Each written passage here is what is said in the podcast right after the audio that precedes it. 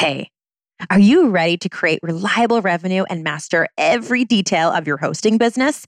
If you want to avoid compromising all those hospitality details that you love, but still approach hosting like the business it is, we created a free class just for you.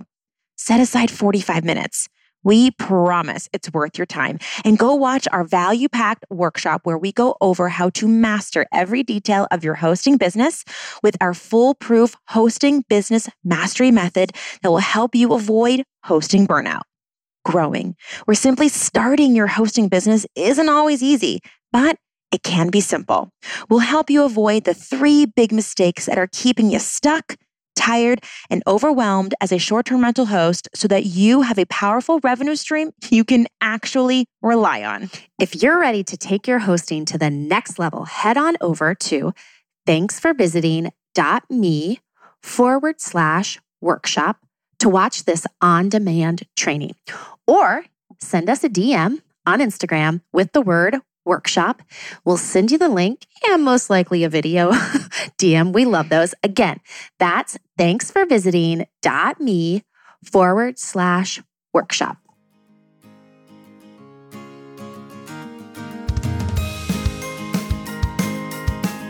You're listening to the Thanks for Visiting podcast. We believe hosting with heart is at the core of every successful short term rental. With Annette's background in business operation and Sarah's extensive hospitality management and interior design experience, this dynamic duo has welcomed more than 2,000 guests from 25 countries, earning them over half a million dollars and garnering them over 650 five star reviews. Now they're ready to share creative ways for your listing to stand out, to serve your guests, and be profitable. Each episode will have knowledgeable guests who bring value to the short term rental industry, or Annette and Sarah will share stories about their own experiences so you can implement actionable improvements to your own rentals. Whether you're experienced, new, or nervous to start your own short term rental, we promise you'll feel right at home. Here are your hosts, Annette and Sarah.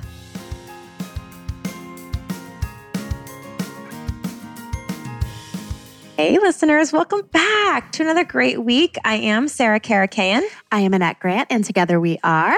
Thanks, Thanks for visiting. visiting. All right, we're going to kick off this episode like we do each and every week, celebrating one of you using our hashtag STR Share Sunday. STR, of course, stands for short term rental. We'll share you on our Instagram on Sunday, but also here on the podcast. Nettie, who are we sharing this week? Ah, uh, today we are sharing at Wander Chatt W A N D E R C H A T T. Please give them a follow. Sarah and I are so lucky. We actually just returned yesterday from being able to experience these um, container homes on the side of Lookout Mountain in Rising Fawn, Georgia. It was unbelievable. It really was. We are so thankful. It was Michael Hicks and Tia Hicks. And Michael is in our hosting business master. He's one of our members. He was actually on um, one of our episodes previously. Episode 124. And the Instagram just doesn't do it justice. Please give them a follow. But what I really want to, we just want to talk about when you look at their listings, they have um, really woven together a, an amazing location with a, an experience of the actual containers. And each container is different, uh, a different build out, uh, different different layouts, different amenities, and we just cannot we we can't even express how they're thought. They paid so much attention to detail um, on the property itself, the the physical location, and then on the containers. But we want you to go there, look at them for inspiration. It is something they actually opened up in um, during the pandemic, and they are absolutely just giving people this refuge, if you will. There's no Wi Fi, there's no TV. Um, Sarah and I got to really, the goal is to enjoy these breathtaking views. And the views are sunrise, sunset during the day. And you it's possible to just not even leave the property. So we want you to check them out, check out the Instagram, check out their listings and be, and these spaces are small but mighty and they really give an experience to the guests. So we want you to give them a follow. And they've just been really focused on repurposing. Also, they repurposed the containers, they repurposed a lot of things inside from other places that they've flipped or rehabbed, and they just uh, created amazing spaces. They've also made it themselves a, a, parameters for when they they want they have a goal of how many short term rentals they'd like to have, which I love that, and they also have it so they're not just getting any short term rental opportunity. They have very specific parameters, and listeners that will help you. I know a lot of you are they don't know you don't know where to start, or you've started and you're like, well, now what do I do? They for them it's location and or something unique about the property and the stay itself. So the view the actual vessel you're staying in everything is unique and different. And so for them you know an, an urban stay wouldn't necessarily be in their niche unless there was something unique about the vessel around the human.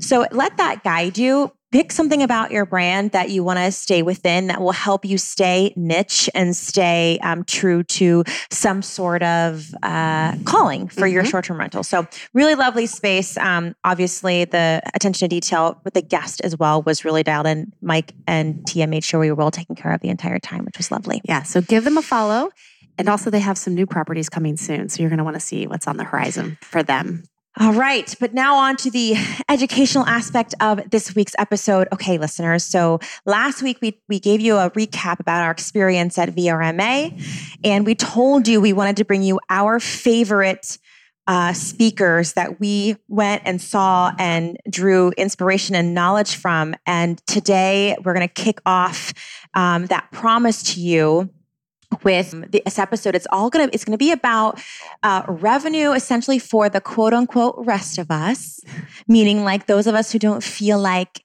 you know we're revenue experts or, or revenue like, managers. or You're revenue not a hotel managers, um, but revenue manager. are. And i know that Heather Richer is going to help you feel more confident after this episode moving forward in your business, whether you're you're managing and hosting one property or many. Um, she is a revenue management and distribution expert with over a decade of experience. She and her team have done revenue management, get this, for hotels, resorts, casinos, restaurants, and they've been focusing on the short term rental uh, industry for the past three plus years. So, Heather, welcome to our show. Thank you. I'm excited to be here. Yeah, it was great to meet you in person finally, Sarah at VRMA. and um, I'm honored to be selected as like one that stood out. And yeah, for me, it's exciting that revenue management is getting some attention in short term rental because it's an important discipline. And yeah, I think we're all learning together. I mean, that's really where the truth too is that it's new to everyone. So we're we're figuring it out together. And I'm excited to kind of bring my team's expertise to the space to figure it all out. We are so, going to unpack yeah. a lot. We so we have a membership, Heather. It's hosting business mastery, and this is where we really get to connect with listeners who have joined our membership, and we get to hear all the thoughts that are going on in their head as it relates to revenue management. And so I'm going to really bring to you all of their concerns, their mm-hmm. fears, their what's holding them back. But before we get to all that, I gave a really quick snippet about you and um, what makes you an expert. But if you don't mind sharing with our listeners your background with all of these different um, revenue streams that you that you've managed over the past years, how did you get into this? And what if what what, what brought you to the short term rental industry now? Sure, sure. So, um, I, yeah, I grew up in hotels. Um, a few years ago, I left the hotel world for short term rental, and um, I was vice president of revenue and distribution for Kimpton Hotels and Restaurants. And then I moved on to be the CMO of Red Awning. Some of you may know Red Awning. Red Awning is a technology marketing platform, uh, connectivity solution for short term rental and vacation rental. So that really helped me get like a broad view of just kind of how technology works in the space and also an understanding of like where revenue management was even three years ago and where the technology and the data was three years ago. So fast forward to today um, i've launched virtual logic with my partner and are really working with all the data providers in the space all the revenue management pricing tools in the space to help people navigate like what's the best fit solution for you and how do you use all of this to be more sophisticated about your pricing drive top line revenue and like beat your competition mm-hmm. you know I like that's that. that's the goal and i'm going to like bring this like m- way back down to what someone just getting started or you know using the the otas like airbnb or vrbo revenue management from that view is hey, smart pricing. You know, let's let Airbnb or Vrbo, let's use their smart pricing. It's going to help us get our occupancy rate up. And and listeners, honestly, when Sarah and I both got started, I had no idea what OTA was. I had no idea what occupancy rate was. I didn't know what um, man like revenue management. I just thought I, if any of you know me well, I set one price for Monday through Friday and another one for Saturday, Sunday, or maybe Friday, Saturday. It was, and they were the same. It didn't matter if it was September, October, November. I had no clue. But you're making money and you don't know what your competition is really doing. You know, you can kind of see. And so that revenue management was not even anything on the radar. So if you're listening to this, don't don't be discouraged of of not knowing some of the lingo. Hold hold tight with us because you'll you will see in the future smart pricing and then you're going to start to to learn more and learn about dynamic pricing and then these pricing tools. So let's let's start let's start with there of like how can our listeners even think about revenue management for their home or their portfolio of homes? What's that starting point for them and revenue in yeah. revenue management? Because everyone's wearing they're wearing the housekeeping hat, they're wearing the guest um, communications hat. If they put on the revenue management hat, where should they even start? And doesn't Airbnb and Vrbo doesn't it just take care of it for them, right, Heather? Um, I guess I'll say this up front. So, any um, channels are great for a lot of things, right? They're a marketing platform. You're on the shelf to the customer, but always keep in mind, right? Those platforms are doing what's going to make them the most money, which doesn't always match with what is right for you to make the most money for you. So I don't want to say they're bad or good, but it's worth just remembering that, right? That's just kind of like corporate corporate America kind of thing. So um, those tools are there; they can be helpful, but there are also just so many other options, you know, available for us today. But to get started, you know, and not to answer that question, and I love your example of like you said, well, there's weekday and weekend, and I'll just set this pricing. I'll start here. Um, and then you started, it sounds like over time, to get more sophisticated about seasons and mm-hmm. understanding mm-hmm. different months of the year. Um, so, really, the very first thing you can do is um, get access to all your market events. Maybe you want to follow the Convention Bureau, um, or there's you know other uh, destination management, your, the DMO in your in your market. Um, maybe there's no events because you're so rural. It's really not about that, um, and so you don't have that level of complexity. But you'd want to lay out the year, right? So think about your resources and ask yourself questions around what is like a 12 month period look like for me? And then um, you learn over time, right? You can test things. So if you're just manually dealing with with rates and you and you want to set up the year and that is a best practice to have like a rolling 12 month view of your rates right because you start to see your booking window and you know understand like when people are booking so that you're there when there's a lot of demand um, and understand that what's called a booking curve right like your price for when people are booking at the best price possible the other thing then you might start to test is length of stay restrictions and with COVID, that's been interesting too. People have been testing new things and seeing really great results at times.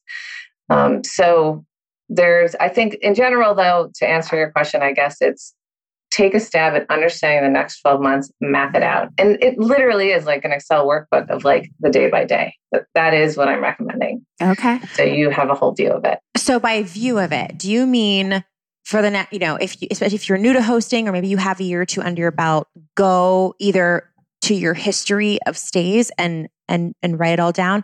What if you're new? Do you do you map out the next 12 months ahead of you and just take your best guess and by looking at other competitors that are nearby you and offer the same amenities and bedrooms and bathrooms?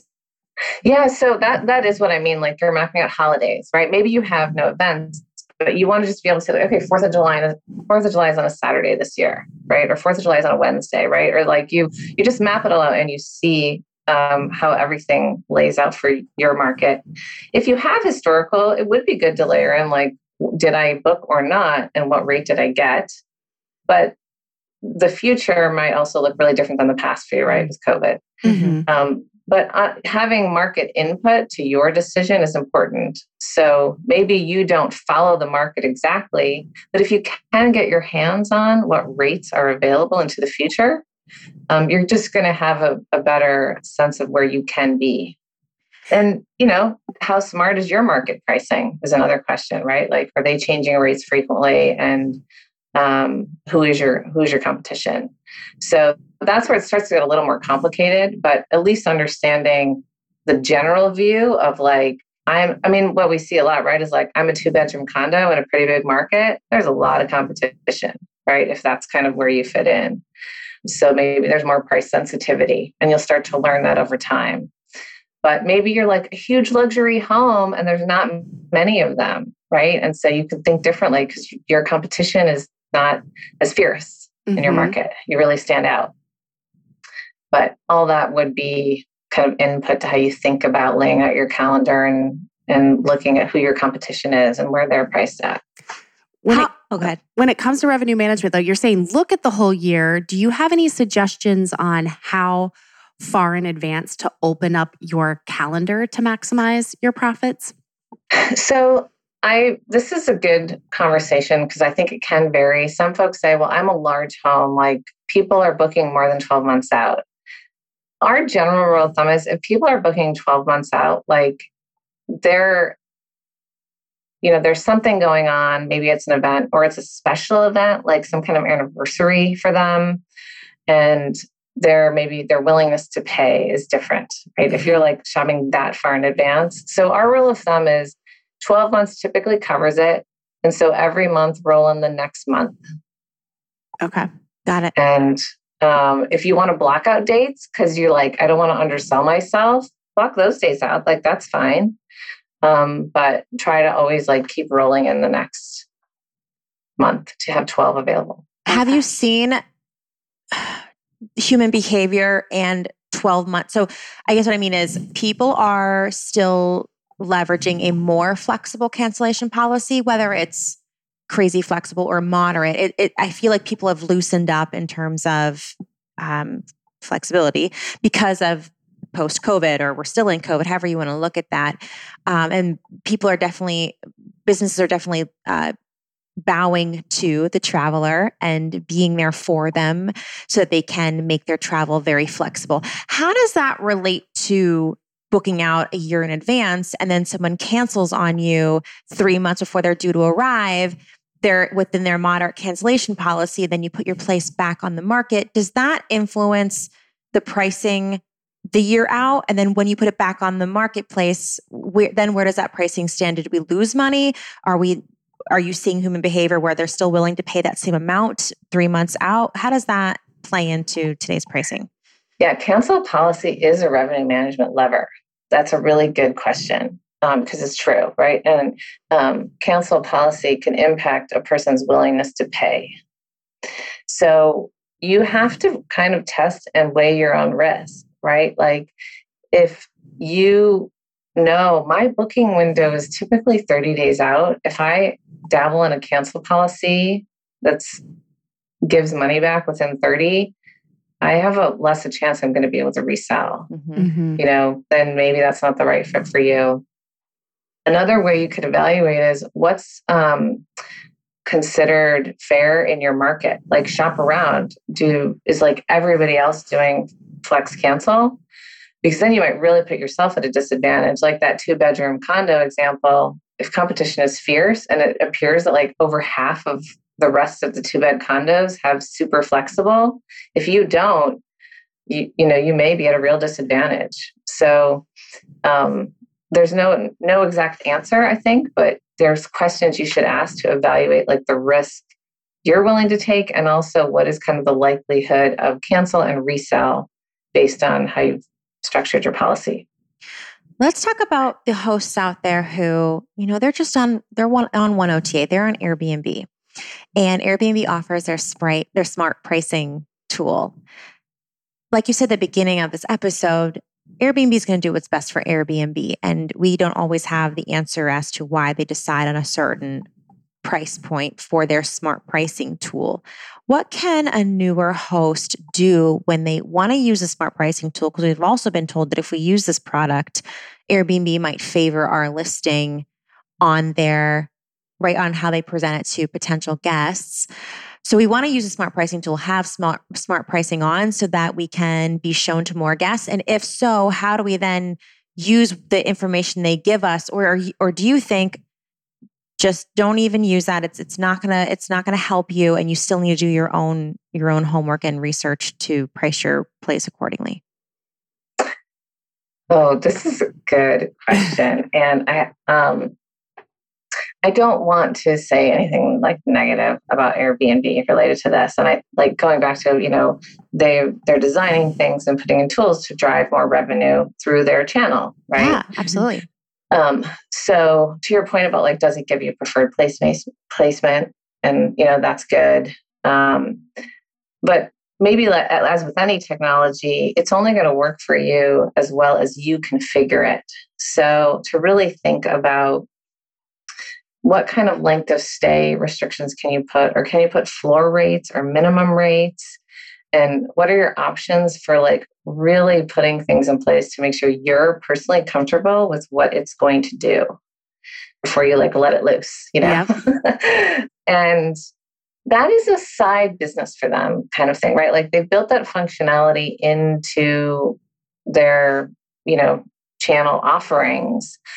Um, but there's other technology there where that's all they do. Their core business is building a pricing algorithm to maximize revenue for you you know and and so it's just something to think about i'm not saying it's bad but um it's just keep all that in mind if you're going to turn it on right Right. We agree with you 1000% that, you know, we wouldn't, Annette and I wouldn't be sitting here without Airbnb, right? We were very much at one point, it was this great opportunity for us to get into this space uh, and get our properties in front of, I mean, thousands yeah. of eyes. So we are, we are all we will always be fans, right? But at the same time, now that we're learning and and growing and we know more and there's no more tools out there, we also agree with you that just because they have a smart pricing tool and they might promise a certain sort of placement to still you still have to keep track and you still have to pay attention to where you're selling your property, how many nights you're selling a month.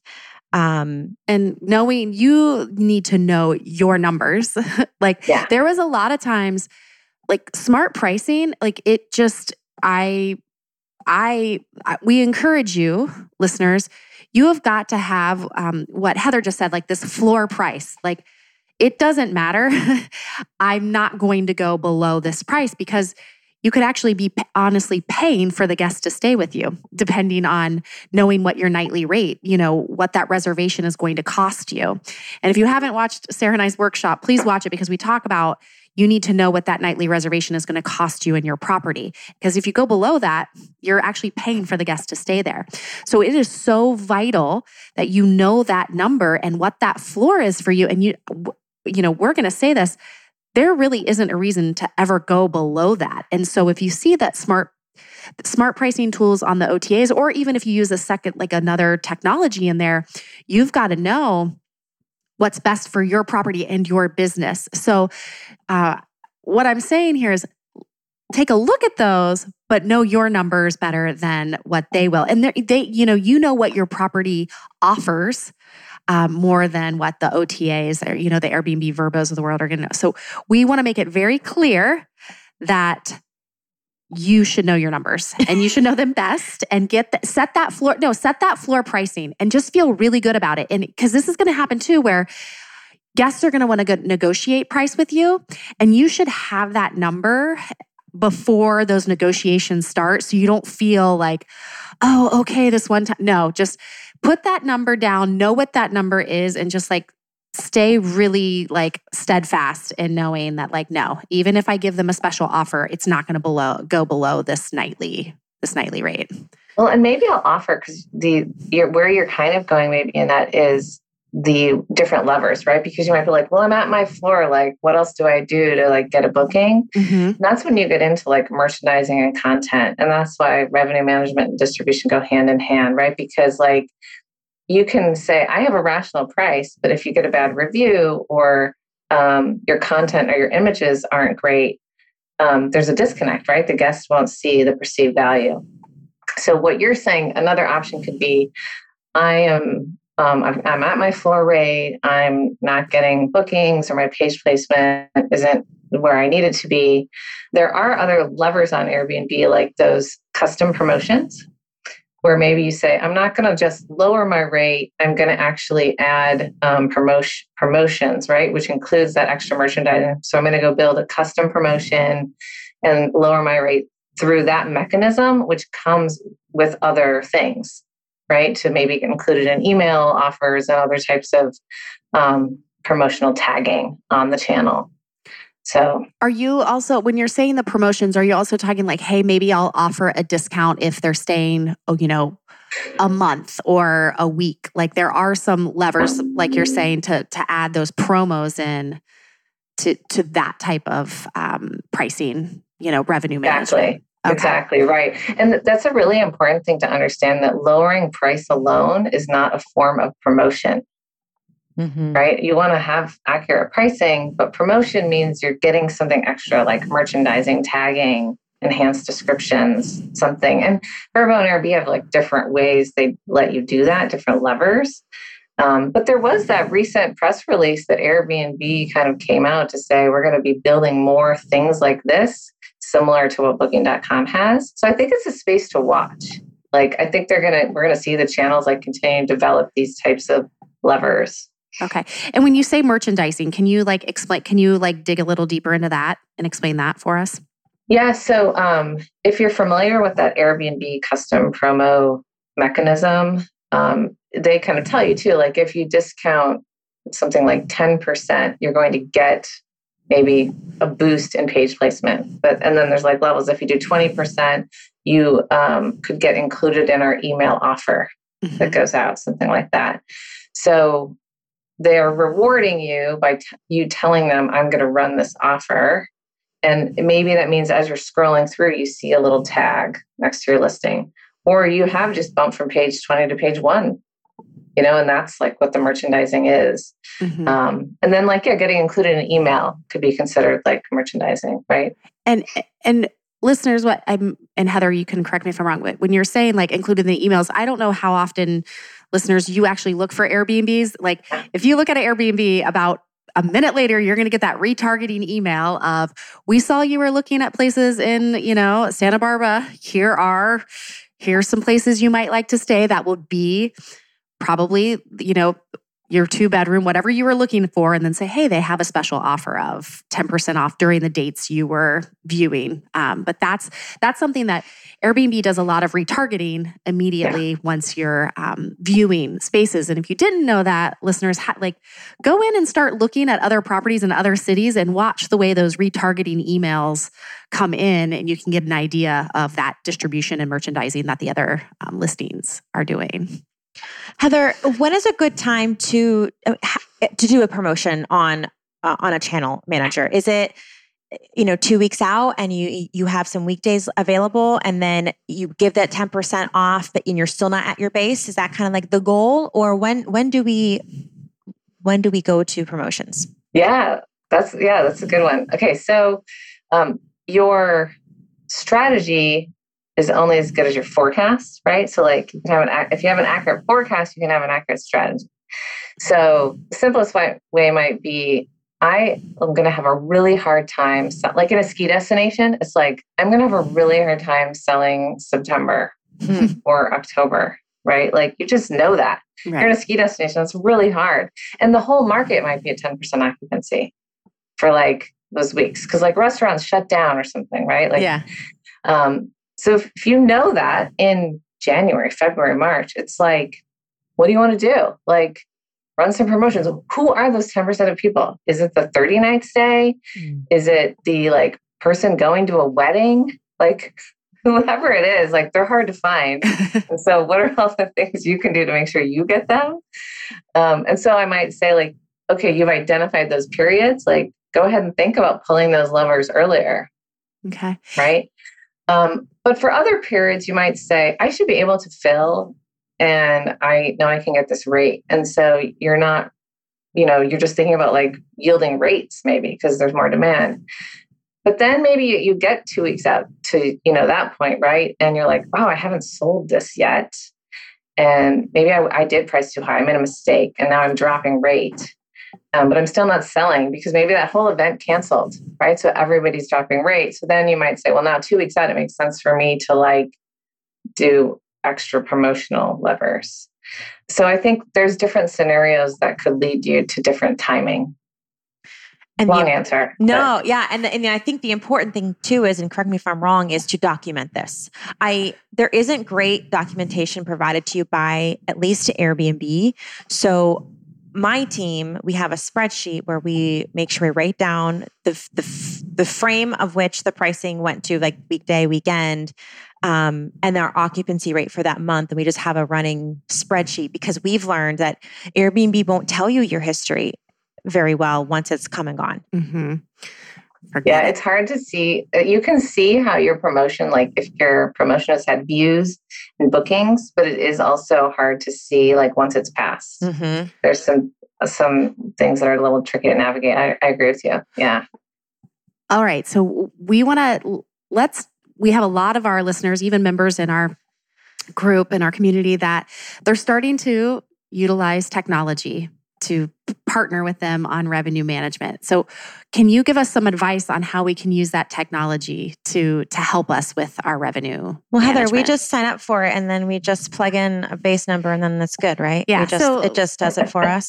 Is that how that works? and then you just walk away. Yeah, and then we make a lot of money. No, hey, we're laughing at this, but listeners, seriously, this is not a set it and forget it. Pricing is not. Sarah ever, and I just got. Ever. Like, we ever, just had ever, a long conversation about this of you this is your business. Numbers should be the first thing that you know yes we got to make sure the shampoos and conditioners are full and we have the soft you know fluffy pillows and sheets but like ah you've got to be paying attention to to these numbers. So how could how can we like use that technology though to be our partner heather and not feel like we're resistant or we you know that we're not sophisticated enough to use it? How can we start to step into the technology and partner along with it to to help us increase our revenue so, you know, we talked about at the beginning those basic setup things of like you have a spreadsheet and your events and you understand the whole year and you've looked at who your competition might be. Like you get the landscape.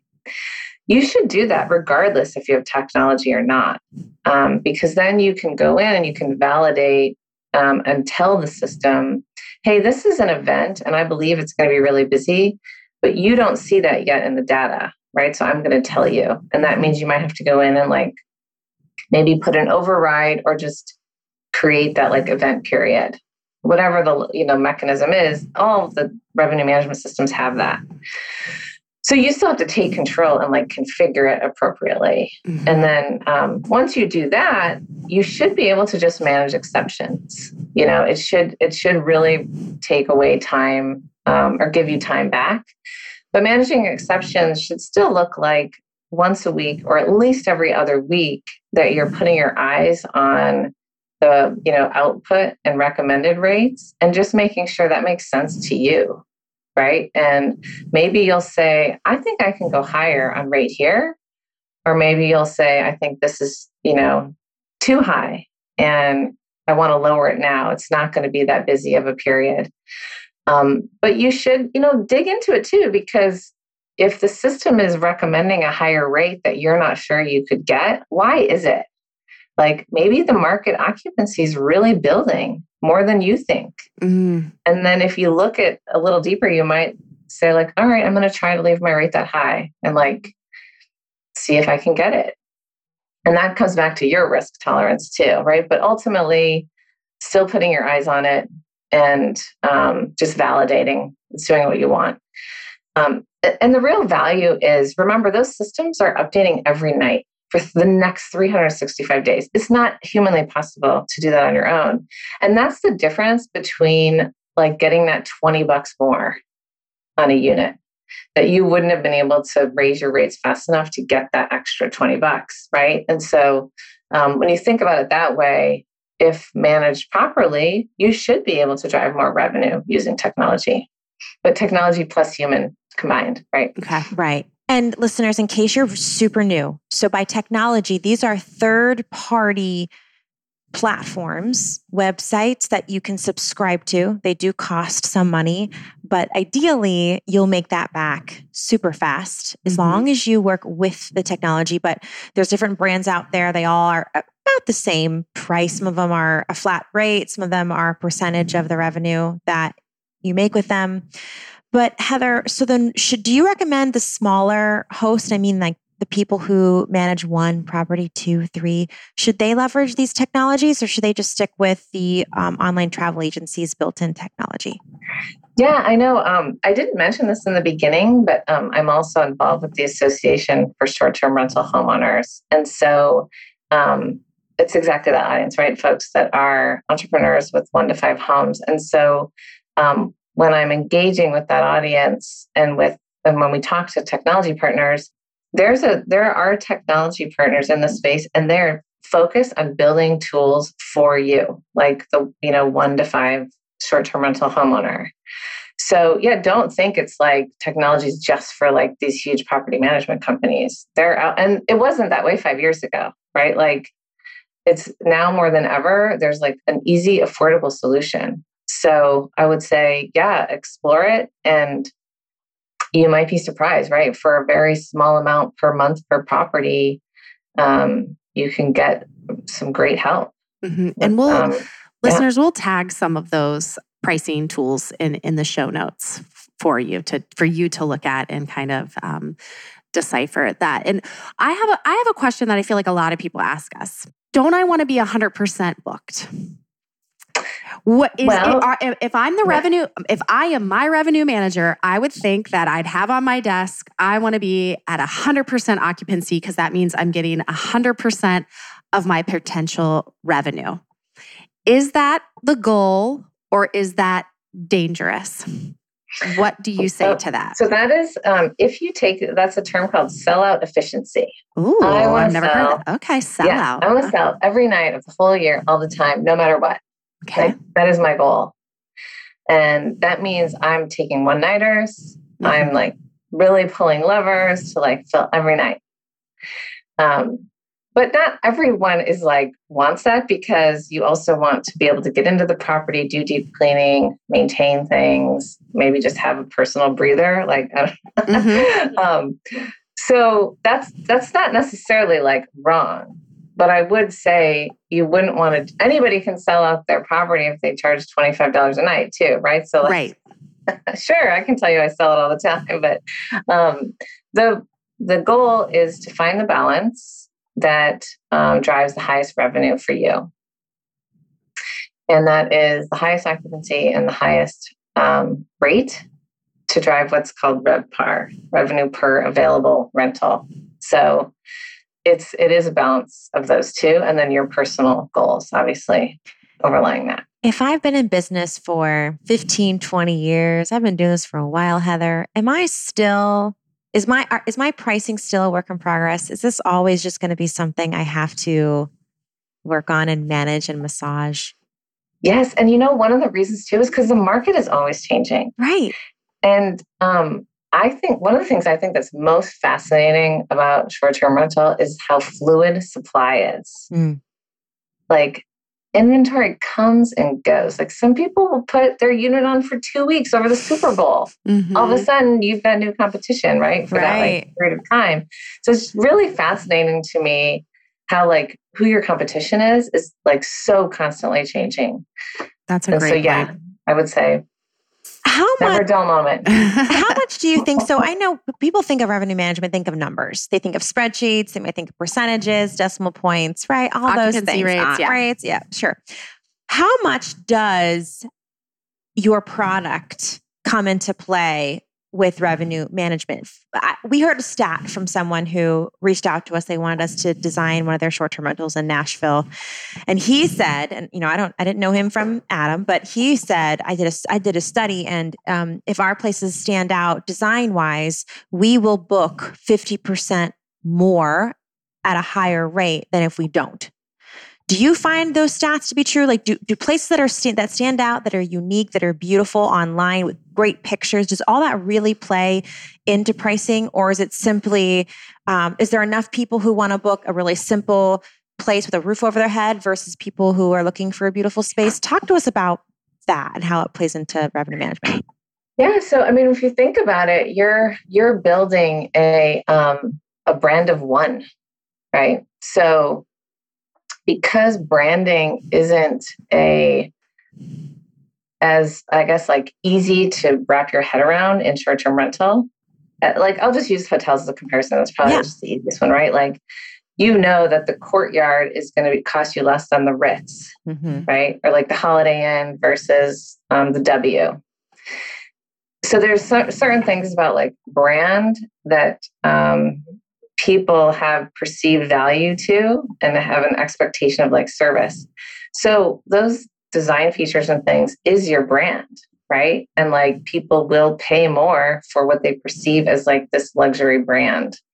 So I don't know like if that's kind of the reason why, but I've I've been in conversations where we've talked about that, right? Like if you think like this is what I'm doing, I'm building a brand of one and I'm going to build a luxury brand that has like all these touch points and like these gorgeous linens. Um, that yeah, people will see that and go, oh yeah, I'm going to pay more for that you know? Yeah, it's interesting. I think a lot of our listeners, they get into it because they love the interiors. They love sharing beautiful spaces. Mm-hmm. They love being unique with their properties. And they want to know that all that work isn't going to be for nothing, that people will pay for it. And I think it it's a support of um, still understanding where your marketplace is and would your marketplace support a W hotel? Would mm-hmm. it support a Ritz Carlton? Yeah, totally because yeah, I, you don't know those, those there aren't those hotels everywhere in every market and that's probably for very good reason but that doesn't mean you can't have a great higher end space for your marketplace but just to play that card smart it's so funny that there's a, in hotels what you're talking about too is something called cost per key and so there's this whole pro forma exercise of like what is the kind of rate the willingness to pay and like who are the customers coming into this market mm-hmm. and so you model it out so you don't overspend Mm, right? Ooh, cost per. Okay, so, that makes that makes sense because I feel like I know myself, even Sarah, everyone like value is so subjective, and then it's also about like we put a lot of our money mindset or the way that we like perceive value under ourselves. So sometimes it's like, I'm sure there's people looking on Airbnb when they set their price range, you know, how much they want to spend. Like some of them, it might start at $500 a night, mm-hmm. it might start at $50 a night. And so sometimes it's very hard to like take your money mindset and set it aside to see, you know, who is coming to your area and what they could or they could afford or they want to spend on these accommodations. So, you know, sometimes I, I look at places that yeah, oh my, like it's like, oh, it's twelve hundred dollars a night. But I'm like, oh, well, it sleeps 20 people. Like, do the math. That's not very expensive. it's like, right. or if it's 600 bucks a night and it's a room for two, like that's where you really have to kind of step away for a second and do some of that math where it's like, well, oh my gosh, I, I can't imagine 1200 bucks for 20 people. That's, that's a great deal at the end of the day. I think, you know, if you break it down per, per person. It's an interesting exercise to kind of like look at those nightly rates for sure. I yeah. have a, I have a question. And you put this on um, your intake form, which I think is great. And I want our listeners to kind of get their notes out right now. What are these top things? Because I'm going to admit, we, we, we have a lot of hosts that we interact with, and they probably are not looking at this daily, weekly, monthly, quarterly. Can you give us like Give okay, us some homework. We're Heather. heading. We're heading in. We're in Q4. We're heading into 2022. People know they like like really want to know their numbers. What are those top things? Like you said, daily, weekly, monthly, quarterly, that they can just like feel really confident if they're taking care of those for their business. So, I mean, daily could be a lot if you just have one property. Um, but if you have maybe five or more, you might want to like have a process of looking at daily pickup. So daily pickup is the concept of from yesterday to today, what reservations did I get? And look at them in terms of the calendar and think about them in terms of the calendar, right? And so um, it's just you putting your eye in it and thinking like, was that rate what I wanted it to be? And when you're, if you have like five or more and you're looking at it daily, then you might go, oh, I that's a trigger for me. I want to like look at my price on those other properties on that day, or like is there an event that I missed? Mm-hmm. Right. You just if you have one property, maybe that isn't as important to do every day, right? You're not necessarily getting a booking every day. Right. Um, but that process of looking at it weekly is still valid, right? Okay. This just like from in the last seven days, what was my pickup? Where did those reservations land? How's my summer? How is my, you know, October looking? Right. And you're you're starting to just you have that sense and you're learning. And then I would say monthly is that and weekly obviously too right? Looking at your revenue management system and like going through each month looking at rates reminding yourself when the events are and then looking for those outliers like what is standing out to me is anything look off?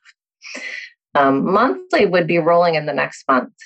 And so you're making sure that you've um, proactively looked at events holidays and then you open the next month because um, the worst thing is if somehow that's on autopilot and it opens up and then you get a booking at a, a rate way lower than you should have because you forgot to put an event in or note the holiday or whatever, right? Because the system just doesn't necessarily know, doesn't have that data yet.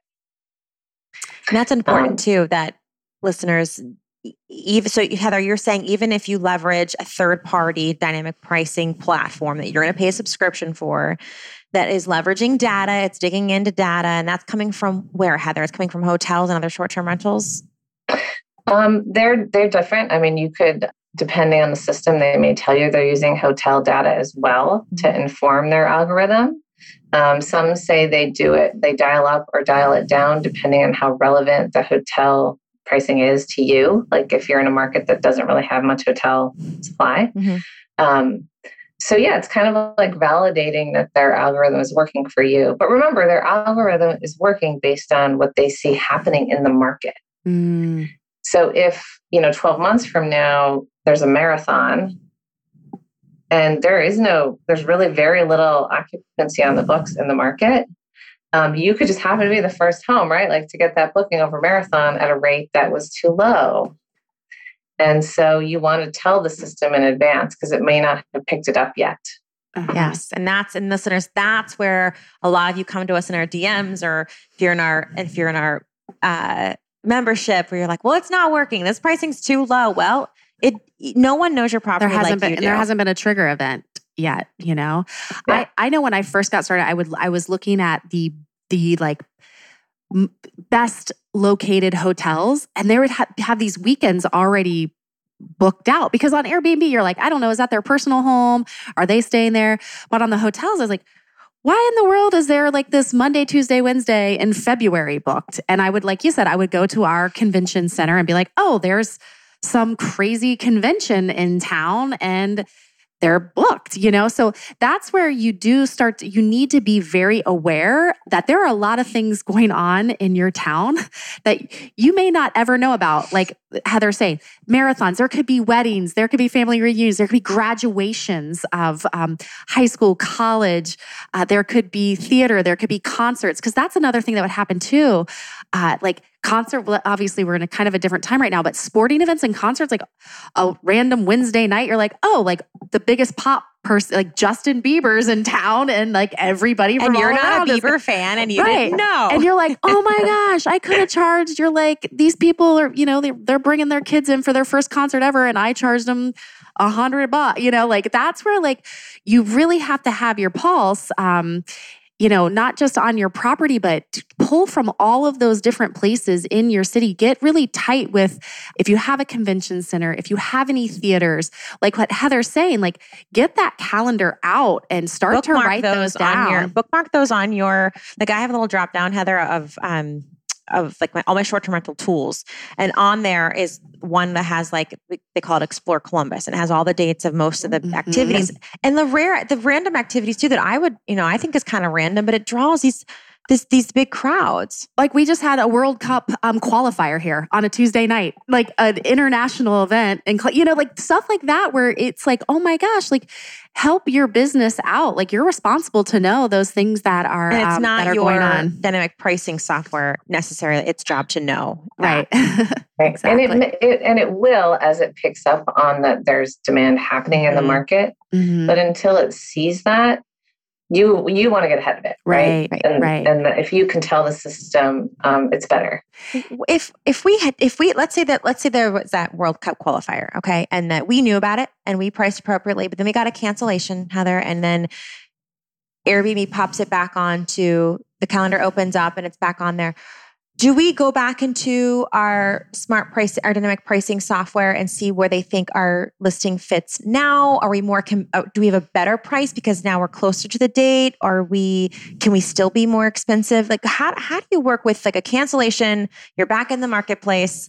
Yeah. What, what is, what is the, how are travelers doing that these days with, you know, on the heels of the pandemic? Yeah, I mean, it is an opportunity for you to like just reset and say, okay, based on what inventory is left in the market and current pricing in the market, where should I be? And you really should try to disregard what you sold it at Ah, before. that's hard though. That's hard. It is. I know it's really because you're like, but if you want to get it sold, the better way is to just take a fresh approach, right? And just say, based on this existing climate, what do I need to do? Yeah. okay. Yeah. And that because that's that's also the thing is how can we detach from that and just look at it as the data there? Like how how can we detach from that? My place Kick- deserves this amount. Yeah, that awesome reservation we had, and then we're trying to like piece it back together. Is is it just you got to like let it go, gotta shake it out? I mean, ideally, the, the good, hopefully you see this more than not, is that you've gotten that inventory back and it isn't, there is enough demand that you actually can price higher. And that's the appropriate thing to do. But if for some reason it's a weekend that's, or, you know, a time where it's not shaping up to what you had thought, and maybe they cancel because they found something lower, right? Like they were actually shopping. Shoot, I never even thought about that. That's just that's wrong. That's wrong. Then it's, you know, It is that's where like having a stricter cancel would protect you from something Yeah. like that. And you're always like weighing your risk, right? Mhm, yeah. So a- Heather, you said you you came from the hotel world. So does that mean hotels, while they leverage technology, they have a lot more money than us as short-term rental owners? Are they are there's real humans behind their pricing strategies too that we see on their websites and on on the, those discount websites? Like, is it is it for them too? Is it just as much as um, trial error, data tracking, and and and seeing what they can get? Yeah. I mean, there, and that's what's so interesting to me is like it is a discipline in the industry, right? Like revenue management distribution, there's like teams of people deployed to doing this, and there's like real return on the investment to having people dedicated to paying attention to it. Mm. And so, yeah, I think the discipline has only gotten more sophisticated. And we always say like airlines are ahead of hotels too. So, like, you think about Mm. how fast paced Ah. um, airlines move and there's people behind all of that but there's even like more advanced technology and then you know hotels and short-term rentals you know we're we're getting more sophisticated every day so there's there's people behind it at every level So this is a weird question. Then, so should we also like go to you know Google Flights and see like it's this is priced higher? You should wait. Like, couldn't that tell a story for us short-term rental owners? so now you're talking about top of funnel data Ooh. like how do I tofu. use Tofu. Tofu, Top of funnel. top of Yeah. funnel. I just Okay. I learned that this week. Tofu. Top of funnel. Okay. and yeah, I mean that can be an indicator of demand for lodging for sure, right? And Mm. especially in island destinations, because if you and like I know there's been more like attention around that because like they took away flights and then like, like they bring back flights or like they add, you know, they add the route and like right. you know if you actually want to add that to kind of your forecast input to understand demand um yeah so, so at some level that that is used yeah I'm going to ask this question. I don't know if it's something that you can answer because we, we this is a, a pretty heavily debated topic. Uh oh. Revenue management when it comes to should you charge more per guest? Let's say you sleep four and then you're like, okay, but it's $20 extra per person. Some people think that's like a smart game to play as far as like making their So it's like a certain price their- for two, but then if you, want those extra guests. four, So it's because people want to come in again. If you're choosing your rate, if they like, hey, I want to come in at the hundred dollars a night, but if you're going to have four or six people, it goes up to 120 because they want to come in under that certain budget when it's you're just looking. Do you have any thoughts and feelings about charging per person? Because I know some people do that. It's a tough mechanism because how do you really hold like accountability? That's yeah, what, that's, that's what what I we was, I was going to say. Is like right, but then there, Who's you being have honest sneaky about that? McGee's out there who will. We think it's just like know your numbers, know what your nightly rate should be, whatever your guest count is, and I mean, go from there. You could do something that's like more around fees because if the if the logic is when I have two people in this unit, my cleaning is less intense or something, and then if I have six people, my cleaning is more intense. So like, is there a fee to use? I don't know X Y Z hmm Yeah, something. Yeah, it's just, it's difficult. We- the issue you're trying to like balance, Mhm. that something costs you more. we do like a. Um, if we have a four bedroom home, it's quite large. We have a listing of it for two bedrooms with a cleaning fee that's appropriate, and then we have another listing of the same home. The calendars talk to each other for the four bedroom with a higher cleaning fee. That way, we're going to attract when people are searching. We're going to attract the people with the two bedroom price point versus the four bedroom. Sometimes people see it and like, hey, I see this listed as this, and I have to explain to them because they don't understand what we're doing. But that has worked better for us than the whole if you Trying want to charge more per yeah, person, because yeah. people just stick people in. Honestly, Mhm. And it's like a parent. We call it the parent-child listing, and then lock the Yeah. lock the individual doors, Mhm. um, so they can't. Well, there because isn't you actually cleaning. you will sell it as a, a two bedroom twice or as a four bedroom once is what you, your two scenario is. two bedroom once, four bedroom once. It's it's it's one listing, it's But one two- home, yeah, one with home. two listings. two So different if they variables. book it as the two bedroom, the top four bedrooms are just locked off. They can't access them. They're not going to dirty them up, Right. and you can't sleep them. You can't use the But beds. you can't sell the top four separately. No. No. no, No. but I it's see. giving it's giving you more action in the market Yeah. because a four bedroom, especially like in a metro area like we're in, like especially those Monday through Thursday stays, we might, you know, you might not have people coming. Right. Um, but on the weekends, that's a like or So do you only stays. sell it as four on the weekend? What we do is we leverage. This is where this is where the software comes into play really well because they've helped. Like I've got, we use PriceLabs. I'll just say it. We use PriceLabs, and we. I got on the phone with one of their um, smart people. I don't know what they're actually called, but they're smarter than They're me. price labbers. They're price labbers. and they help me where like the four bedroom listing is available further out than my two bedroom listing. So we try to book the four bedroom listing first. But as we get closer to the date, cha-ching. that's when the two bedroom listing becomes available. And if that's if we need to grab it at the two bedroom price, then fine, we grab it at the two bedroom price. That listeners Yeah, is that's super dynamic pricey. That- no, it's really Yeah. smart. I mean, and listeners, if you haven't thought of this before, it is an option for you to do. Obviously, there's a little bit of cost involved of putting some, you know, locks on those other doors, but it's well worth it because you're able to not have as many nights that aren't booked and having I just couldn't. stay. Airbnb doesn't give you. I wish they would give you the thing of like if it's booked to this many people and your price point is then your cleaning fee is this, but they don't give you that freedom. So you got to create it.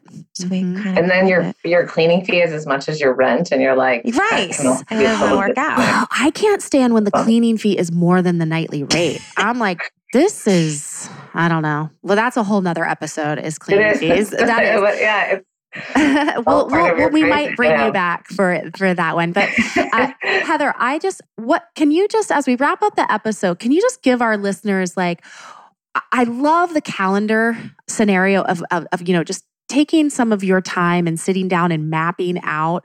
i- i- i- do you have any other words of wisdom for them as far as like you know what they can do this weekend if they want to carve out some time to put their revenue management hat on do you have any like just words of wisdom for them to to get them motivated to to start to dial this in So um, I guess if we want to get like specific with something to write down, right? Mhm. Um, there's something called the revenue management cycle, and it's yeah, it's uh, four words: forecast, optimize, control, monitor.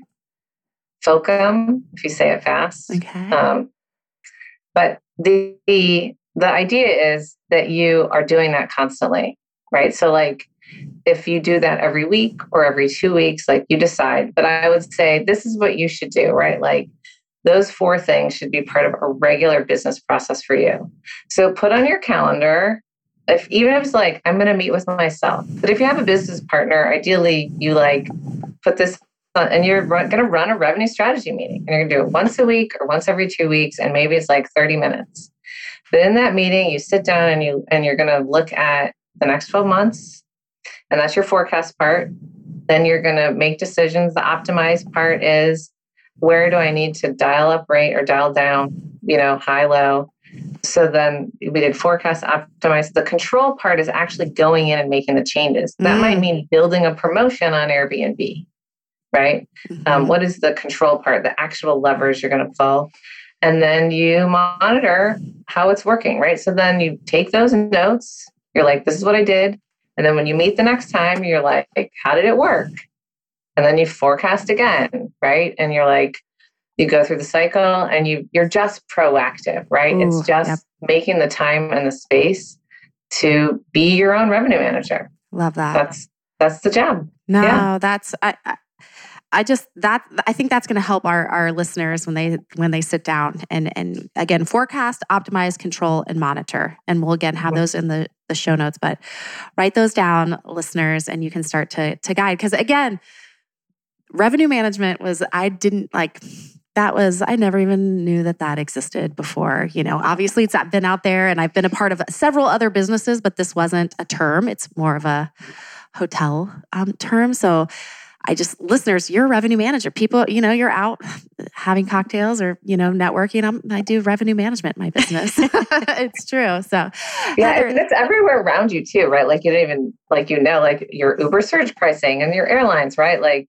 mm-hmm. you this it's everywhere. It is everywhere, and I think um, even if it's it's going in and tweaking a dollar or two, just just like I think the more you uh, are taking action on it, the more comfortable you're going to to get with it too. Uh, so that's exciting. And, and, we always say revenue management is an art and a science. Yes. You want to make data driven mm. decisions, but there's an art to like what's the best fit for you and testing things. So that's yeah. what I wanted to say is as much as we think it's this math and yeah. this like this like thing where it's numbers and spreadsheets, it also sounds like the thing I've got the thesis of this entire conversation, Heather, is that okay, here are some strategies, but then you gotta like write it down and see what happens. You know, you just have to see what happens. And then you have to measure it to last year or to forecast it. I mean, if you're forecasting, you don't know, you don't have a crystal ball. So you again, you're just you're mixing, yeah. I, and is this okay? I know that there are times you look at your numbers for the month, you're like, what the heck? And it's like, I don't even know how those numbers got that high. And then you have other months where you're like, what the heck? That's low, right? Like, I feel like sometimes you're just going to have those times where, like, I, there's no explanation. Like, it got, I mean, they, things were really high and got booked out far out. You know, it's just sometimes I feel like there's months or weeks that are just like, Holy and try well, to do you some have digging. That revenue management meeting, yeah. that strategy meeting. It won't be what the be heck. surprised. well, you can go back that month and see. Like, this, that coming. this was. I feel like this was low, and I missed out on this event. Okay, so mm-hmm. for next year, I have to remember this is when the soccer team comes back. Or, yeah, when, Be- whenever when Bieber is. when Bieber, Bieber comes, comes in town, town, you're ready. right? T Swift and Bieber come, you're ready for them. Heather, where can our listeners find out more about you? Where can they connect with you if they think like Heather had some great things to say, and I want to know more? Yeah, no, I, um, I'd love to connect from here. So richerlogic.com okay. is our firm. Um, yeah, and we're we love to do this kind of educational content and interact with folks that just have questions. So don't hesitate to reach out, find us. And yeah, we're on LinkedIn too. So you can find us there. And then, yeah, I just have to say um, about the Association for Short Term Rental Homeowners, too. We actually are teaching a revenue management course. Ooh, so every quarter, there's like four courses that are taught. It's free, for you to check it out. So that one starts next Tuesday, oddly. That's and where where where can our listeners go to find out more about that? Do they reach um, Richer Logic or? Yeah, so for the for the revenue management course um, through the association, it's um, ASTRHO, Association for Short Term Rental Homeowners.org. Perfect. Um, so yeah, my day job is revenue management distribution. My volunteer time is ASTRHO. Amazing. So, and listeners, yeah. whenever this airs, you might miss that, but we'll make sure to put the um, all the links below so you can. Yeah, you do it. You do it. You do it more than once, right? Heather? Yeah. The, the classes you just said that. Yeah, every quarter. Okay, every okay. quarter that one. Cool. Yeah, totally. Great. totally. And if you're part of our community, Heather is going to yeah. be one of our insiders here yes. soon. So you guys can ask her very specific questions. But Heather, we cannot thank you enough because this is an invaluable episode for all of our listeners because we hope, um, and please f- give us feedback after this episode, listeners. If um, I know people listen to the photography one and they're like, oh my gosh, I haven't changed my photos in forever, please reach out to us and let us know, like, I actually did some revenue management on my properties. Let us know if you made some changes or, you know, took some action after our episode here with Heather. We'd Yeah. like to hear that. Yeah, I'd Thank love to stay in contact as you get more questions and feedback because it's new to all of us. And yeah, I just want to keep learning together. So thank you for having me. Oh, so thank much. you. We appreciate you. Thank you so much, Heather. All right, listeners, I am Sarah Karakaian. I'm Annette Grant, and together we are. Thanks, for visiting. We'll talk to you next week.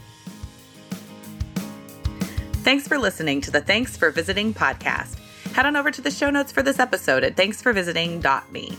If you're looking to take your listing to the next level and show your guests how much you care, be sure to check out our line of thoughtful hosting products. From hosting checklists to custom mugs to toilet paper stickers, we've got you covered. And if you love our show, remember, sharing is caring. Please hit that subscribe button and leave us a review. Awesome reviews help us bring you awesome content.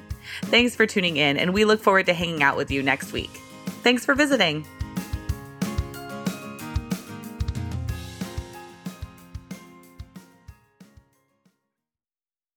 Ever wonder what it would be like to have personalized guidance from Annette and me? Imagine achieving the same incredible results we helped Amy achieve, increasing her overall revenue by a staggering 187% by diving into her biz numbers. Or perhaps you'd love to boost your hosting business like Miranda, who added a fantastic $10,000 by refining her pet policy. Well, here's a scoop. There's only one way to get that one on one support from Annette, myself, our expert coaches, and our industry pros is by attending our on demand workshop. Trust us, it's worth it. During the workshop, we'll make an offer to all of our attendees to join our membership. Once you're a part of our exclusive membership, you'll gain access to our elite community of hosts in our private Facebook group. This is where the magic truly happens. Members are engaging in discussions about their business numbers, occupancy rates, how to handle guest challenges, and providing unwavering support to one another. Plus, we will have live coaching calls to help you dive deeper into portfolio growth, team building, marketing, and so much more. Don't wait any longer. Head on over to www.hostmasterclass.com right now to secure your spot and embark on this exciting journey with us. That's www.hostmasterclass.com. Trust us, you won't regret it.